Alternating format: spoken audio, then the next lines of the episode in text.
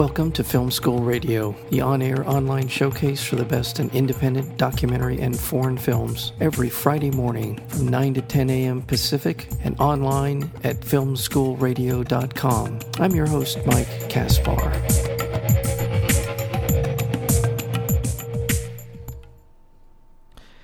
In 1974, Chilean director Alejandro Jodorowsky whose film El Topo and the Holy Mountain launched and ultimately defined the midnight movie phenomena, began to work on his most ambitious project.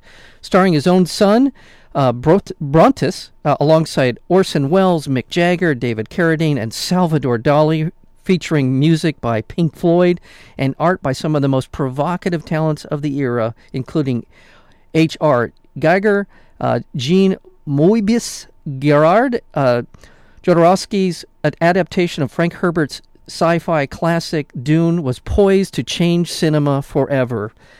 But that didn't quite happen. And we're joined today by the director of Jodorowsky's Dune, uh, a fantastic documentary about this amazing story, and that would be director and producer Frank Pavich.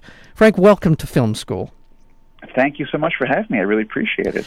Well, thank you. And um, boy, what a story! And first of all, uh, just in the in terms of the place that Dune has in the um, in the lexicon of sci-fi, uh, I don't know that there are many, if any, novels that are more highly regarded. There's a few Asimov, few Asimov novels maybe that kind of approach it, but is that a fair statement to say that Dune is among the most revered sci-fi novels of all? Oh, I would say definitely. I mean, you know, in in the there's many Dune novels and many sequels, but even just just sticking with the first one, it's such a massive, massive book. I mean, what is it? Six hundred pages, and it has a you know a hundred page glossary. Um, there's so many ideas and so many things in there, um, which so many other writers and filmmakers have have gone to for inspiration. That uh, yeah. that uh, I would say yes, it's probably the most. Uh, certainly one of one of the most uh, influential sci-fi novels of all time. Well, I have to say, I I, I, was familiar. I'm, I'm unfortunately old enough to have been around when Dune was the novel was was out and and was causing quite a sensation. I, I was unaware that there are apparently just a couple of copies of what an original artwork, original. What was that that uh, uh, Alejandro had in his possession?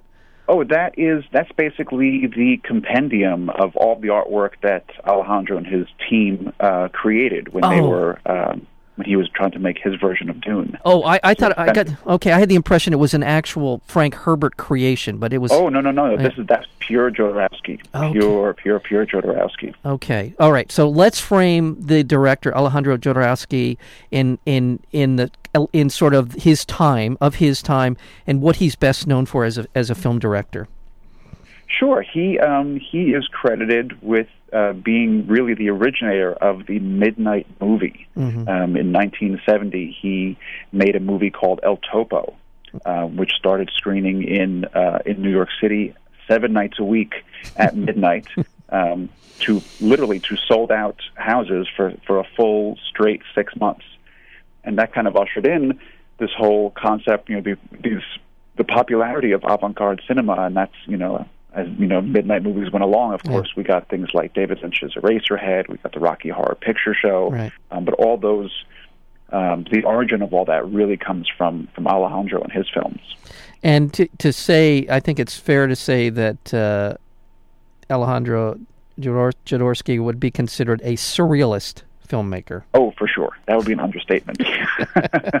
you know, I I know I've seen El Topo. I saw it a long time ago, but seeing uh, clips from it in your film uh, reminded me of just how uh, jarring an experience it was to see, uh, and still is. Just, just to give you an idea, you know, of of the way he describes El Topo, he said he set out to make a western, but what he ended up with what he ended up with was an eastern.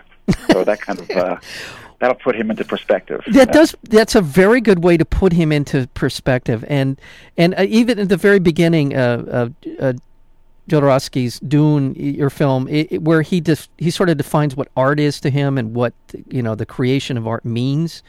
uh, I thought was a terrific way to f- open this film. And uh, t- I, I don't have it written f- for word for word, but it's it's about the creative pro about being creative. It, it's oh shoot, I lost my note on that, but uh, it's just That's what he, he he basically speaks about you know art and what is art. Yes. Um, and uh, and that to him, movies are the highest form of art. He said they're up there like painting or literature or Right. poetry.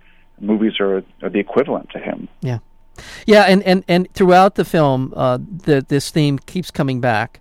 The sort of spiritual warrior, this idea of an aspiration uh, beyond your almost beyond human experience is really. Uh, I I think uh, at some point in in the film. So let's go. I don't want to get too far afield or too far off the. Too far ahead of ourselves. So, after the success of El Topo and the Holy Mountain, uh, Alejandro uh, Jodorowsky decides that uh, he would like, he's offered the opportunity to make any film he wants after the success of these two films. Um, tell us who that, uh, who basically proffered that offer to him, and and go from there. Uh, there was a producer in Paris uh, named Michel Seydoux, and uh, Michel Seydoux had uh, success in Europe. He distributed Alejandro's films in Europe um, to to great acclaim. Uh, they actually became quite um, quite widely known, much more so than um, than they were in the U.S. And uh, they were speaking on the phone after after the Holy Mountain came out, and Michel asked him, "So, what do you want to do? Let's. I would like to produce a film with you, not just distribute it with for you. What do you want to do?" And Alejandro suddenly said, "Dune." And this was a book that he had not read, but he but somebody had told him once that it was a very good book. But the way he describes it is that it was almost like a divine inspiration, that something sort of kind of came down from the heavens. And he said, "I could have said anything. Yeah. I could have said Hamlet. I could have said Don Quixote, but I said I said Dune." And uh, and that kind of started off this whole uh, this whole adventure. Tell our listeners why Dune is such a daunting enterprise uh, in in in and why it. Go ahead. Tell tell us a little bit about sort of the depth and scope of the a film project related to Dune. Well, it's essentially it's a story that's essentially set uh, set around twenty thousand years, twenty thousand, not two thousand, but twenty thousand years into the future, uh, and it basically takes place on this desert planet. Um, where the most important commodity in the entire universe is farmed uh, and cultivated, and it's this it's this uh, drug essentially called spice. So here we go back into the 60s, and you know Yeah. the main product is a drug, and this drug is what allows um, interstellar space travel to to be possible. Um, so it's so it's kind of this allegory about um, the oil peak and all these things that were going on um, in the 1960s and 70s, uh, along with plenty of you know healthy dose of psychedelia and, and other alternative uh, ways of thinking. Um, and it's about religion. It's kind of a, it's about so many. It's such a dense, incredibly dense book. Um, that you could literally make 500 movies coming out of it. Um, yeah. There's so many interesting things and interesting weird parts. Um, like I said, it's probably around 600 pages. There's a 100 page glossary to try and help you with the terms they use and the character names and the words they've invented. It's it's quite um, it's a daunting it's a daunting book just to read, let alone to try and figure out how to adapt for uh, for a film. and hence the the this uh this sort of Sisyphean, not Sisyphean, Herculean task of trying to pull together all these different elements and do it in such a way. Uh, I think i- if it had been done by um, a traditional, more traditional, uh, an, a director with a more traditional outlook, it still would have been an overwhelming uh, enterprise. But given Jodorowsky's propensity for out outlandish images. It's really kind of it's it's really kind of a, a, a spider it's a spider's trap in a in a way to be to be drawn to it in such you know I can it's easy to see why he was drawn to the project and would want to do Well, it. I, I, I think you have to be kind of out there in order to even look at that book Yeah. and think, oh yes, I will make this into a film. Um, and someone like him is is pretty much, I think, the perfect person to tell that story because Yeah. the way he describes movies, he says that you know doing an adaptation, um, that he was he was you know he was not looking to do a page by page adaptation to the screen. He was looking to create art, and he says when he makes movies, he makes um, he tells stories visually, mm-hmm. and um, and and that's what you need to do. I think. I think in order to to adapt a 600 page sci-fi novel, um, you need to cut those words and you know take yeah. those pages and make images out of them, and to make something incredible that you could sit there in in, in wonderment in front of. Um, so he seemed like I think you have to be a little out there yeah. in order to. Uh, to think that yes, I could make Dune into a feature film. Yeah, and uh, yeah, and I, it probably wasn't the most del- most uh, articulate way to, to frame what I, that question I just uh, posed because you're right. You have to be a bit mad to want to to want to you know to get into a project like this. And just to give the audience, by the way, we're speaking with the director and producer of. Uh, Jodorowsky's Dune, that would be Frank Pavich, um, and the film is opening here in Los Angeles as well in New York, and you'll be at a screening, a couple of different uh, screenings tonight in New York. So, for those listening on the internet, tell us where you'll be.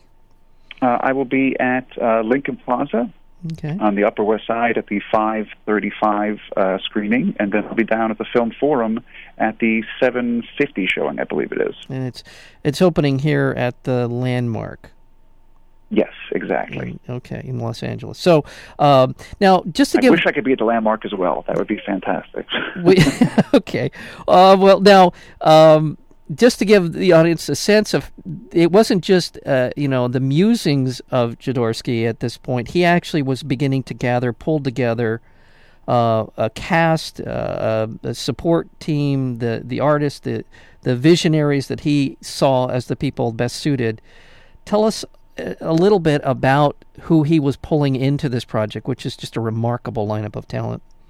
Well, he, you know, he was looking, as he says, for he he looks at movies and art as as spiritual endeavors, and he said he was looking for a team of spiritual warriors. Mm-hmm. Um, so he started um, to. He knew that he, this was going to be a very visual film, so he started to amass a team of visual artists, not people that had worked in film before necessarily, mm-hmm. but you know, true fine artists, painters, designers, um, who he thought could could help translate this work uh, w- along with him. So he hired um, a uh, a probably the the greatest, the world's greatest um, comic book artist, uh, a French artist named uh, named Moebius. Mm-hmm. He hired a British uh, sci-fi artist named Chris Foss. Mm-hmm. He hired the Swiss surrealist H.R. Giger, who of course went on to go make all the you know amazing designs for Alien years later. Mm-hmm. Um, he had uh, he had originally hired um, uh, was in talks to hire Douglas Trumbull right. to do the special effects, and Douglas Trumbull, of course, is to this day is probably you know the the premier visual effects person in the world. Two thousand and one. From, from two thousand one up until Tree of Life a couple of years ago, and everything in between. So really a true true visionary. Um, but Jodorowsky met with him and decided that this person was not his spiritual warrior. Um, and he went the opposite direction, and he hired a, a gentleman named Dan O'Bannon, who at that point had only um, had really only uh, done the special effects for John Carpenter's Dark Star, which is essentially John Carpenter's and Dan O'Bannon's uh, thesis film mm. from USC. Mm. But Jodorowsky goes, you know, not by your resume, but by something else. You know, kind of the same reason that he said Dune when he hadn't read Dune. It's the same reason that he hired these people. He had an intuition and a, and a feeling that these were the right people for his team.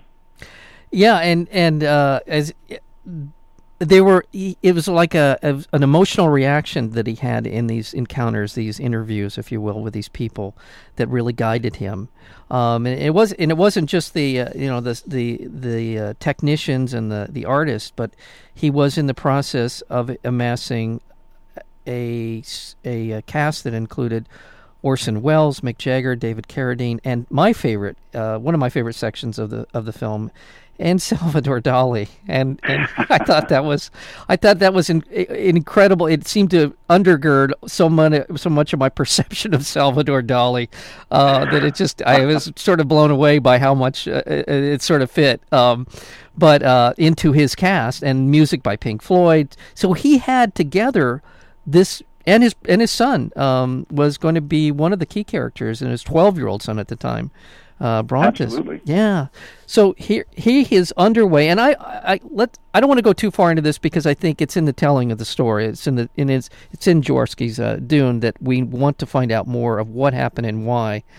But What, was there anything in particular when you uh, doing this film that you were just really surprised to find out, or s- insights into Jodorowsky, Jodorowsky's life that you were unaware of?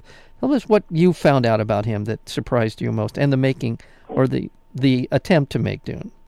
Well, I, I think what I came away with, you know, the biggest revelation to me, which is really, really kind of ended up being the whole point of the of the documentary itself, um, was positivity and this idea of ambition. Because with anybody else, if they spend two years working on a film and really fully realizing it, I mean, they did three thousand uh, storyboard images. Everything was designed from the first scene to the last scene. Every bit of dialogue, every camera movement, every vehicle, every every bit of clothing, everything was fully designed, ready to go. Um, and if anybody else had tried to do that, and after two years um, had found the project uh, to collapse, it would destroy them.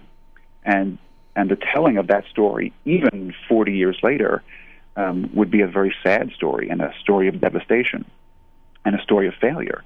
But Jodorowsky's personality is so incredible, um, and his outlook on life is so amazing that he took this potentially negative story and he views it as a positive. He views his Dune not as a failure, but as an incredible success. Yeah. You know, he says, "Look at the work that I did. It's incredible." You know, and I and I, I took the ideas that I had. Um, and I couldn't put in the film, and I put them into subsequent works. And Yeah. all of my spiritual warriors who had never worked in film before, they all went on to go have great film careers. Even H.R. Giger even won an Oscar years later. I mean, these people have gone on to amazing, to do amazing things, um, as well as as well as he. And and he really feels that that is the is a testament um, to that creation. You know, and you can look at there's a whole section in the film, obviously, about how those you know those ideas that Like- they created end up in films even even to this day. Yeah. So it really it's a failure that is not a failure because it truly truly lives on up until 2014 and and beyond. Yeah. And that was really the surprise for me. I didn't realize that the story was going to uh, was going to take that path. I agree, and I, I love that section of the film as well. The, the the the images that are directly out of the storyboards that you see in Prometheus. I mean, as recent as I think that's the most recent film you cited. In, in That's the most recent one. Yes. I mean, all of them. Star Wars. I mean, the the, the laser fighting, the laser. What am I trying to say? The laser. Ah, the, the, fights. uh, the lightsabers. lightsabers. Thank you. I couldn't Right. say it. Uh, scenes are directly from from the storyboard. I mean, there's just a lot, and it, and I guess that is an awesome uh, takeaway from uh, uh, from this film. I mean, uh, I'm not familiar with him as a person, Alejandro Jodorowsky. I wasn't. I, I knew of his films, but this, what a what a wonderful person he is. Um, you know, there's a different, and I don't want to belittle somebody like Werner Herzog. You don't. He's a visionary and a and a kind of in the same sort of mode as a an obsessive filmmaker, but you don't have that sense of warmth in in that when you hear Herzog talk. I, I I don't know him as a person. I don't mean to belittle him in any way, but Jodorowsky comes off as just a a in that same mode, but as a very positive person. So I I, I agree. I was very impressed He's with a, he's a real guru. He's a real spiritual leader, and not like a not a spiritual leader who's trying to pass the hat and uh, and take your money, but really just a spiritual leader who wants to make your life better. You know, his his whole goal when he makes art, whether it's a film or whether whether it's a book or whether it's whatever he's doing, is to is to create transformation. Yeah. Because it's a failure only when people go into a movie and they come out two hours later and they're not changed. They're the same person going in. You know, he said when you when you make a project like this, the the goal is that when is to change people for the better. So Yeah. they go into the movie and they come out inspired, or they come out with new ideas, or they come out as different people. Um, and what an amazing, lofty, incredible, admirable goal that is. Yeah, yeah. And a couple of things in terms of just sort of um, the people in the film, and two things struck uh, me, and and people who know him best. Uh, obviously, seeing his uh, his his son, in the film as a now grown man, and how much he seems to really like his dad and and appreciate him and respect him. I thought that was really a very cool part for me. Oh, that's fantastic. Oh, that's I, I will let them know that that came across strongly. That's wonderful. Yeah, and the other one is uh, Michel Seydoux. That uh, they, th uh, they did not work together uh, after immediately after uh, the J- Dune project, but are working together again. Again, I thought that was yes. just after uh, after almost 40 years, they uh, kind of rekindled their their relationship and uh, and realized that they both missed each other. They were both afraid. They really were afraid that they had let the other person down. You know, Jodorowsky thinks, oh, thought Michel Seydoux must hate him because he cost him two million dollars during this pre-production, and that he's not a good enough artist to have made this happen. And Michel thought the same thing. Michel thought that that Alejandro must hate him, must think that he's not a strong enough producer, and that he didn't fight hard enough for him, and that he let him down. Yeah. But neither person had negative feelings towards the other. They just truly missed each other, and uh, yeah. And then they ended up working together again. And we have a new uh, Jodorowsky film coming out in a few months. So. Uh, it's kind of the gift that keeps on giving. Oh, I just uh, this is a just it's such a wonderful film in so many ways, and again, in in addition to um, the the relationships that you see unfold and and the story unfold in uh, Jodorowsky's uh, Dune, it it's also um, a discovery of something, uh, and this is the beauty of do- great documentaries is is going to places and discovering things that you never knew or would have known uh, uh, uh, otherwise. And I just uh, I so appreciate an, a filmmaker who can who can do that for me, and and it's just been a it was wonderful watching your film. I I, I want to thank you for that. Um, Oh, thank you so much. Thank you so much for uh, for watching it and for giving uh, for giving your thoughts. I really Oh, appreciate it. yeah, so well- glad you, that you liked it. Oh, I did. I really did, and I, I, I um, and I just want to remind our listeners once again the director producer Frank Pavich, and you're going to be in New York. You're in New York right now. You'll be at a, a couple of different theaters tonight. Again, Film Forum at seven I believe it's seven fifty 7:50. and Lincoln Plaza at five thirty five. You know, I, I haven't spent a lot of time in New York, but I've happened to have been in both of those places, and they're both fantastic places to see a movie. So, I, wouldn't you know, I'd been in theaters of all the places. You know, I've been, to, and then, um, and then also, Go figure. yeah, go figure. I know. And then out here at the, at the landmark here in Los Angeles. Uh, no, you're not going to be there, but it's opening here in Los Angeles as well. So. Uh, uh, anything on the? Uh, are you working? I don't want to detract from our message here, but are you working on anything uh, post Dune here, or you no, some- it's, this one's believe it or not, this one's still um, okay. it's still kind of a full time full time uh, job for me. Good. Um, you know, I've, I've kind of been thinking about what to do next, and I haven't quite zeroed it zeroed in on it yet. But I know the only thing I know so far is that it needs to be something that would make Jodorowsky proud, and it needs to be something that has the same values. Um, of of transformation and of, and of bettering people's lives um, that I think his work does. So if I can kind of aspire to be somewhat uh, like him, that would be uh, that would be a great success to me. That is an incredible. Thank you for that. That is an incredible life lesson, and if nothing else, to understand that the, the real value uh, of is of life is is in the pursuit of the things that uh, that are positive and make us a little bit better. Thank you for that. Thank you. All right. Well, take care. Uh, the film uh, Jodorowsky's Dune, and it is opening today. Um, as and the producer director Frank uh, Pavich. Thank you for being here on Film School. Thanks so much, Mike. I really appreciate it. You take care.